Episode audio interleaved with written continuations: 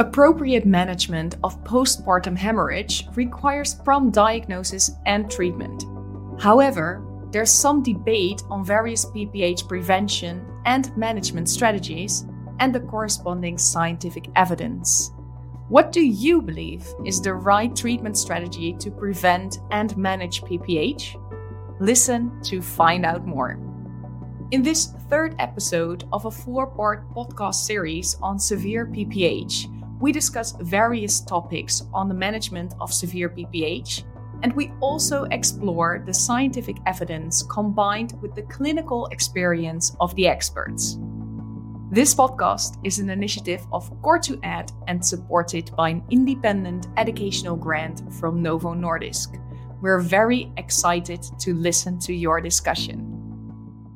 I'm delighted to introduce you to today's speakers Professor Loïc Sentilhes, who specializes in the prevention and treatment of postpartum hemorrhage at the University Hospital Bordeaux, France. Professor Christian von Heymann, who has a special interest in obstetric anesthesia and the management of patients with postpartum hemorrhage at the Vivantes Clinic in Friedrichshain, Germany, and myself, Dr. Homa Ahmadzia. I'm a maternal fetal medicine specialist at the Department of Obstetrics and Gynecology at Inova Health Systems, United States. Postpartum hemorrhage, as we all know, is the leading cause of maternal mortality worldwide. It's an incredibly important topic, and early recognition and diagnosis is paramount.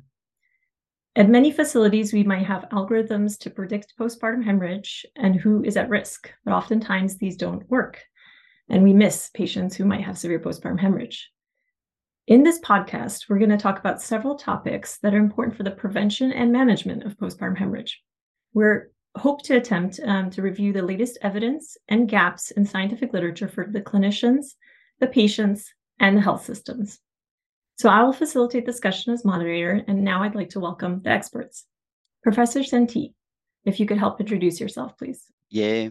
Hello, everybody. I'm Loïc Sentilhes. And so in this podcast, we will discuss new strategies for prevention of postpartum hemorrhage that has emerged this last decade, but the level of evidence for these new strategies remains mostly low. And we hope that this debate will help the listeners to determine the place of these strategies in the algorithm of the PPH management.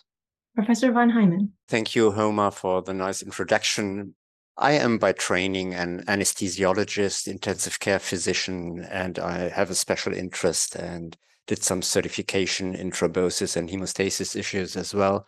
And um, to me, as you can see from uh, the composition of the panel, PPH is a challenge to a multidisciplinary team consisting of the obstetrician, that is clear, of the anesthesiologists who comes to the situation in most instances. And uh, therefore, I'm very much looking forward to have a lively discussion with you uh, on the most debated issues in uh, the treatment and management of severe postpartum hemorrhage.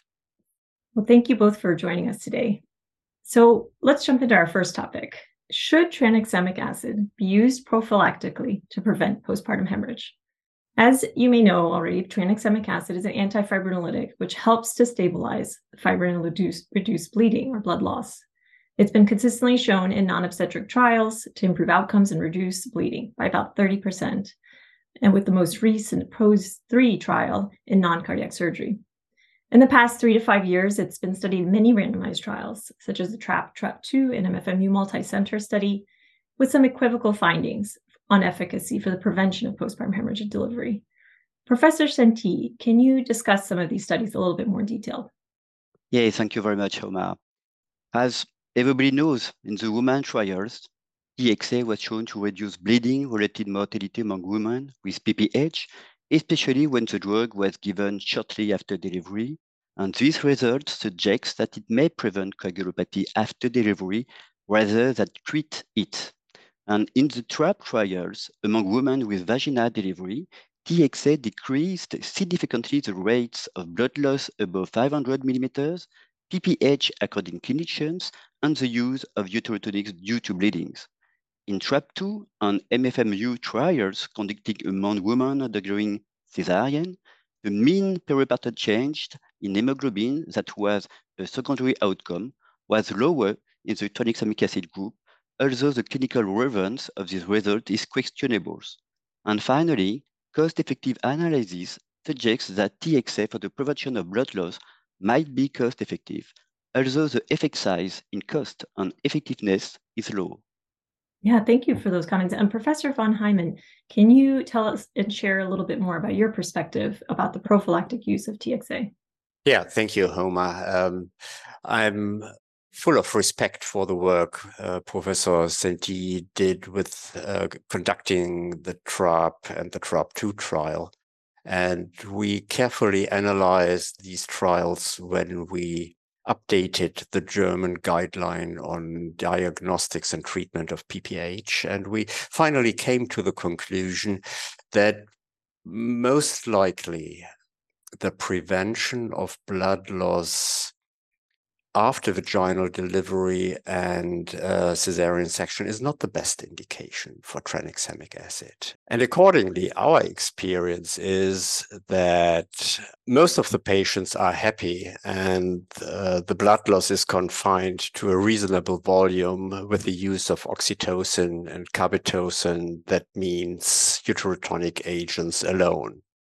And for these patients, we feel that the prophylactic use of tranexamic acid is not justified.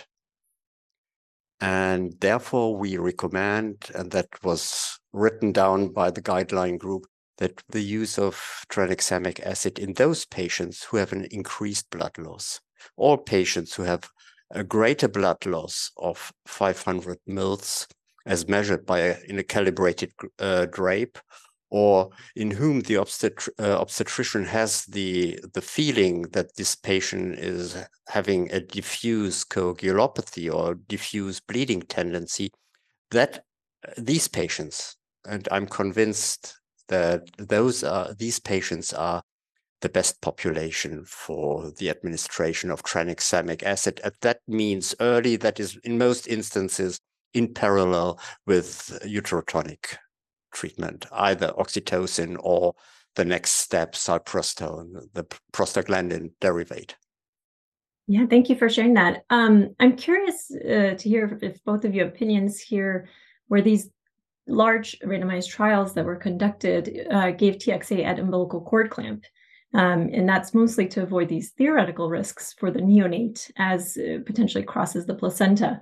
Um, do you think that we still need additional trials that are given um, TXA pre-cord clamp to address this question? Because bleeding clearly starts, you know, before the start of surgery, um, or right at the start of surgery, rather, and not at umbilical cord clamp. Yes, it's an interesting question because you know some people considering that the small effect that was observed in the TRAP trials and in the MFMU trials, that was because the TXA was given too late after the beginning of the delivery. And uh, some other trials, small singers with uh, methodological limitations have shown uh, higher effects when TXA was given before uh, the incisions of uh, for the cesarean and before the uh, cord clamping. But yes, I think it will be interesting to have additional evidence about uh, the effects with um, between the delay of the administration of the drugs and the plain delivery. But in France, I think it will be difficult to make uh, such a trial because we will have not the authorizations uh, to give TXA before the cord clamping because we have no data that uh, considered that the, the, the, safety data, that uh, no higher risk of, in particular, you know, um, ischemic vascular events in the neonates. And we know that blood coagulation of the neonate is very different than the coagulations of the adult. So in France, it was impossible to perform such uh, trials, and but I would be interesting, but other trials that could be performed in other settings. Yeah, that is an interesting uh, perspective. Um, I think uh, the take home what I've heard so far is, you know, the TXA does clearly reduce blood loss and hemorrhage morbidity in non-obstetric large randomized trials. In obstetrics, this data has been somewhat inconsistent. Um, it may be due to the fact that participants who are quote, higher risk, um, you know, haven't always been studied um, in large numbers, uh, or perhaps um, given the timing of the administration prior to delivery hasn't been done. And so I think um, we should stay tuned for some of these trials. I know the TRAP Previa trial, it sounds like hopefully will be coming out in higher risk populations. And the I Am Women trial, um, I've heard as well, will be giving TXA precord clamp in uh, 30,000 patients. So I think we'll have some more data to answer these questions. So maybe let's shift gears now to talk about the next topic initiating blood transfusion or blood products. Should those be as soon as possible or based on certain criteria? In obstetrics, as we know, the timing of transfusion is not always clear. And sometimes uh, hemorrhage can be quote unquote controlled, where the bleeding is gradual and accumulates to higher volumes uh, over the course of the surgery, or sometimes rapid and uh, uncontrolled and unexpected. Um, the term uterus has about 500 milliliters of blood um, per minute that circulate. And so the, uh, when you have an extension into the uterine arteries or large venous sinuses, can be very brisk and uh, accumulate very fast, even within a minute or two.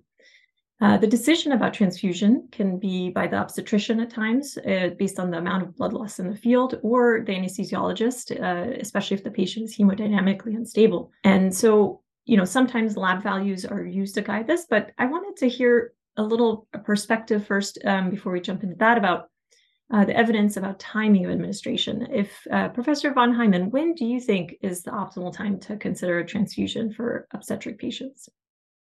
Well, if you mean by transfusion, red blood cell transfusion, we learn from a lot of prospective randomized trials in other fields of me medicine, especially in the fields of cardiac surgery, intensive care medicine, and other specialties, that most patient populations do not do worse when they are transfused restrictively.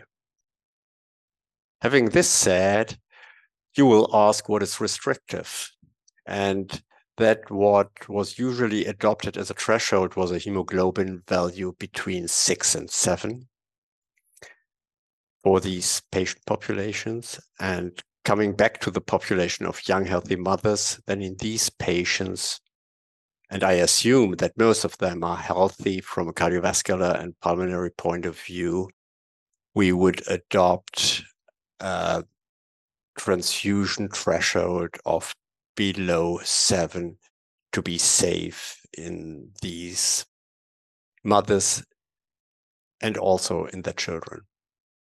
And we recommend, and this is a German and a European guideline to transfuse the patients when the hemoglobin drops below seven and is still hemodynamically unstable then he will definitely or she will definitely need a, a blood transfusion. But um, if, and that is our experience, and if the patient stabilizes very quickly, then we can even tolerate a profound anemia below a hemoglobin of six in these patients. Those patients will then probably require some iron uh, replenishment because then due to the blood loss, they come into sort of an iron deficiency anemia and need some iron to, to stimulate the bone marrow to produce red blood cells. Thank you for sharing that. Professor Sentilhes, can you comment on your experience and, timing of transfusion and, and thresholds? Yes, it's a, it's a big issue on the management of PPH because we have no real high level data on obstetric context. And I think that PPH is quite different than in other contexts uh, for um, bleeding. So I share the concerns regarding the morbidity associated to the transfusion of blood loss and to try to avoid blood loss. It's an important uh, key issue of uh, the maternal outcome as it was underlined by Christians. And I agree that the timing of transfusion during PPH is not evidence-based. However, we have some limitations, you know, of the bedside of standard laboratory-based hemoglobin is that the level of hemoglobin remains often normal at the initial stage of the PPH, even when massive blood loss occurred. So when we have a policy of transfusion based on hemoglobin level, sometimes it's too late because when we control two hours after uh, the blood loss, uh, we can see important drops of the hemoglobins that was not expected. So I have to, to say that we have to be concerned about that at the initial stage, even with massive blood loss, uh, the level of hemoglobin can be uh, normal. So that's why I believe that blood transfusion has to be decided mainly on clinical signs in particular with the assessment of the quantitative blood loss, even if there is some issue about the quantitative blood loss. But when we use collected drop, uh, usually we have an about uh, a good uh, assessment of, uh, of blood loss. And um, with hemodynamics effects too and the, the flow of the blood uh, loss is important uh, for me. And in my opinion, it might be too late to consider a blood transfusion for an ongoing PPH, not when the PPH is over, but ongoing PPH, when the hemoglobin has dropped below six grams. And the French guidelines, I recognize that uh, it's uh, with low level of evidence, but the French guidelines suggests that the administration of units of high-grade blood cells should be based mainly on clinical signs of PPH severity without necessarily awaiting blood test results, and that the objective of transfusion is to maintain an hemoglobin concentration uh, above 8 grams.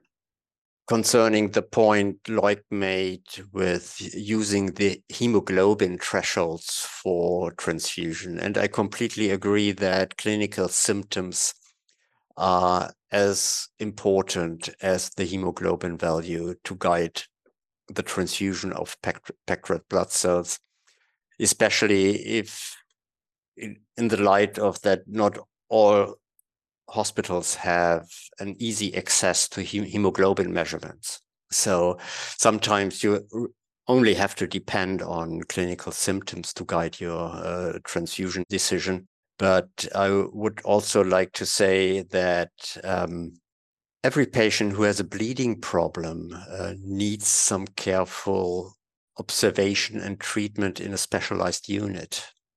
And we usually admit those patients uh, to the intermediate care unit where we have a close monitoring not only on the cardiovascular system but also on uh, on the blood gases and so that we can quickly decide whether the patient needs some more treatment uh, or not and i think this is an important point I can see there's some uh, differences of opinion in, in the timing of the transfusion. I uh, I I think some of that comes from the limited data that we have in terms of uh, thresholds and specifically the obstetric patient population.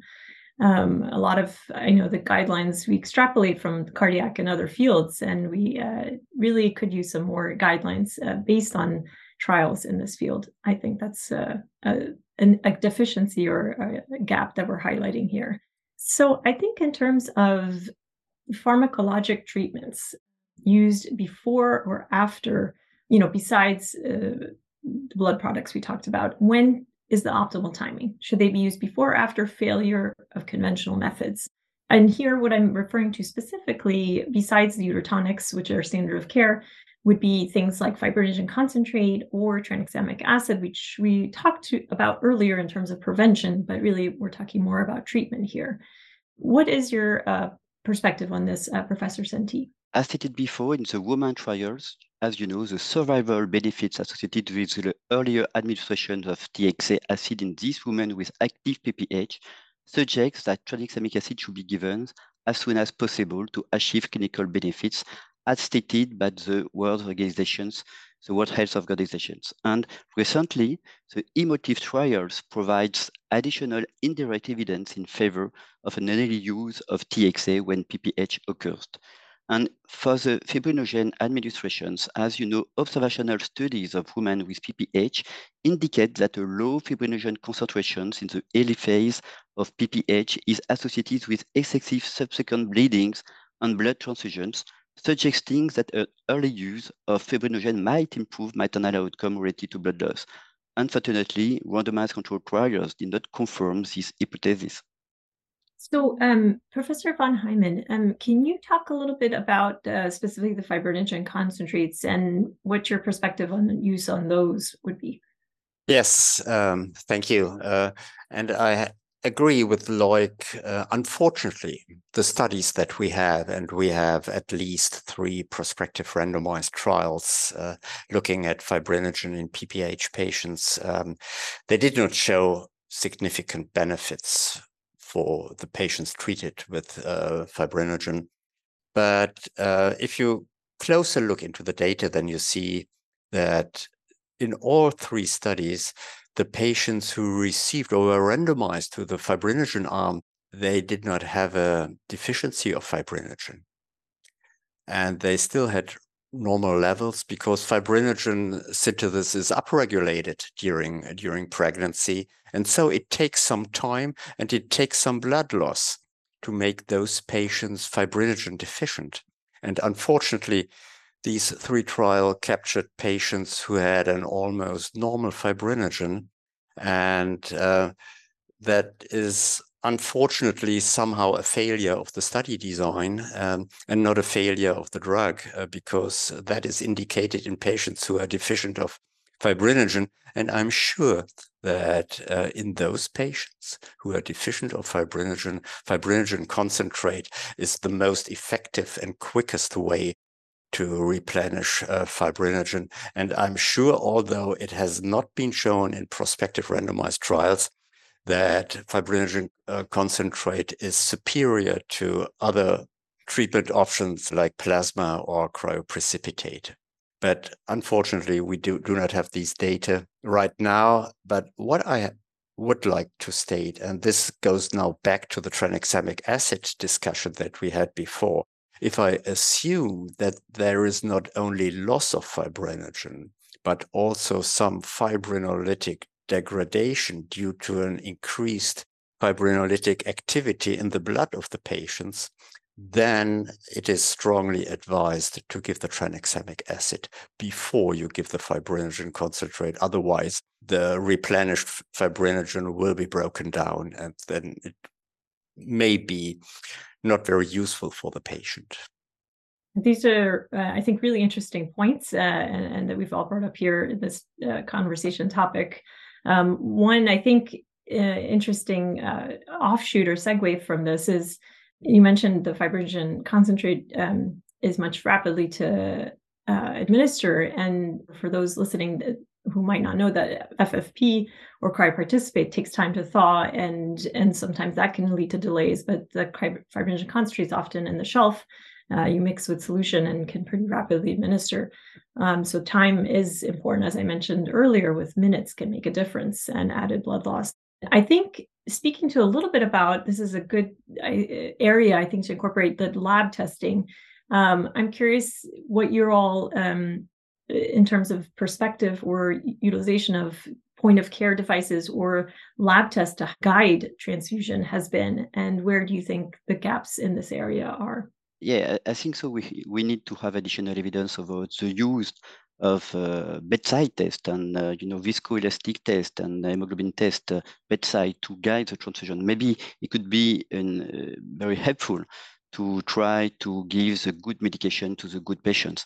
But unfortunately, we we don't have a lot of evidence about that. So because as you know, the people who do not believe in the bedside test to guide the transfusion don't want to, perf to perform randomized control trials. And the people who guide their transfusions because they believe that the lab test helps, they do not want to perform also uh, randomized control trials.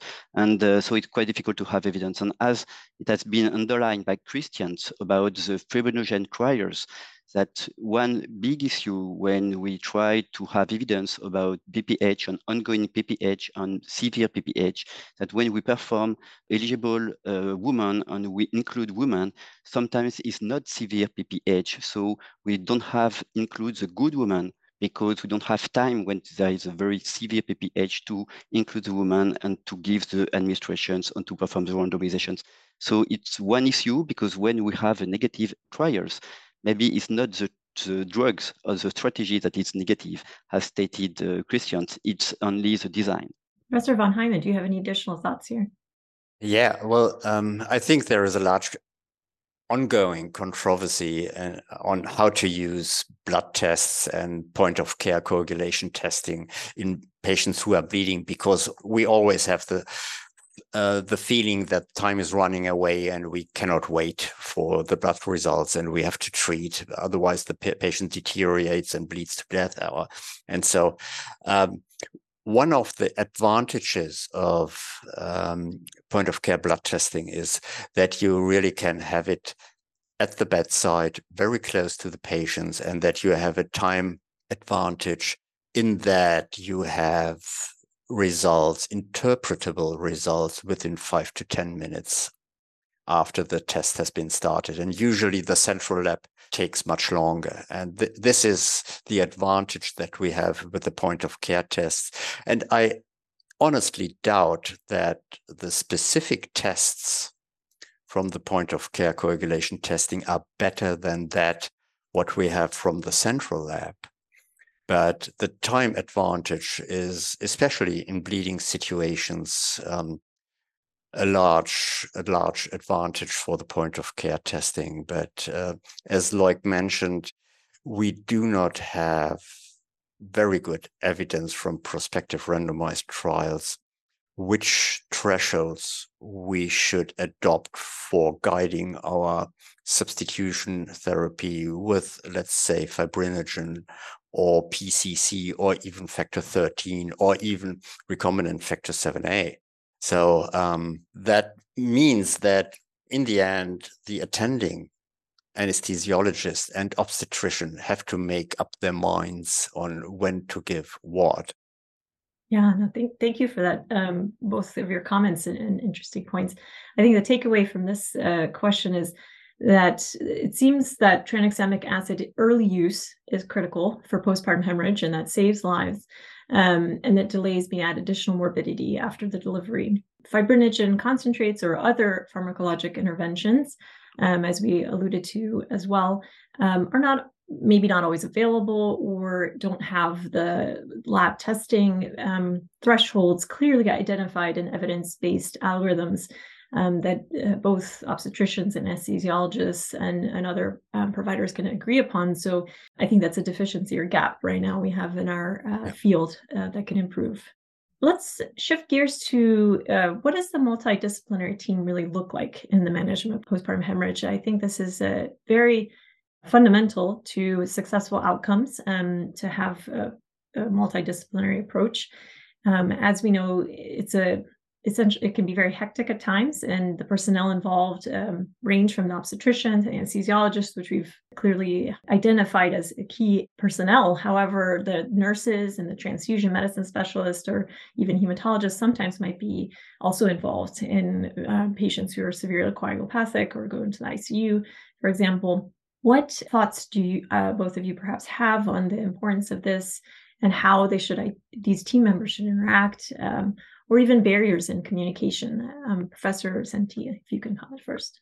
Yes, it's a very important question because, as you know, most studies uh, focusing of PPH aim to test the effectiveness of a drug, a device, a policy of blood product transfusion, but few studies have assessed the impact of the organization of care, in particular the role of medical staffing on PPH-related outcomes. So However, it has been shown that a delayed call for obstetric assistance is associated with a two times higher risk of CVPPH compared with cases where the senior obstetrician was present or called within the minutes.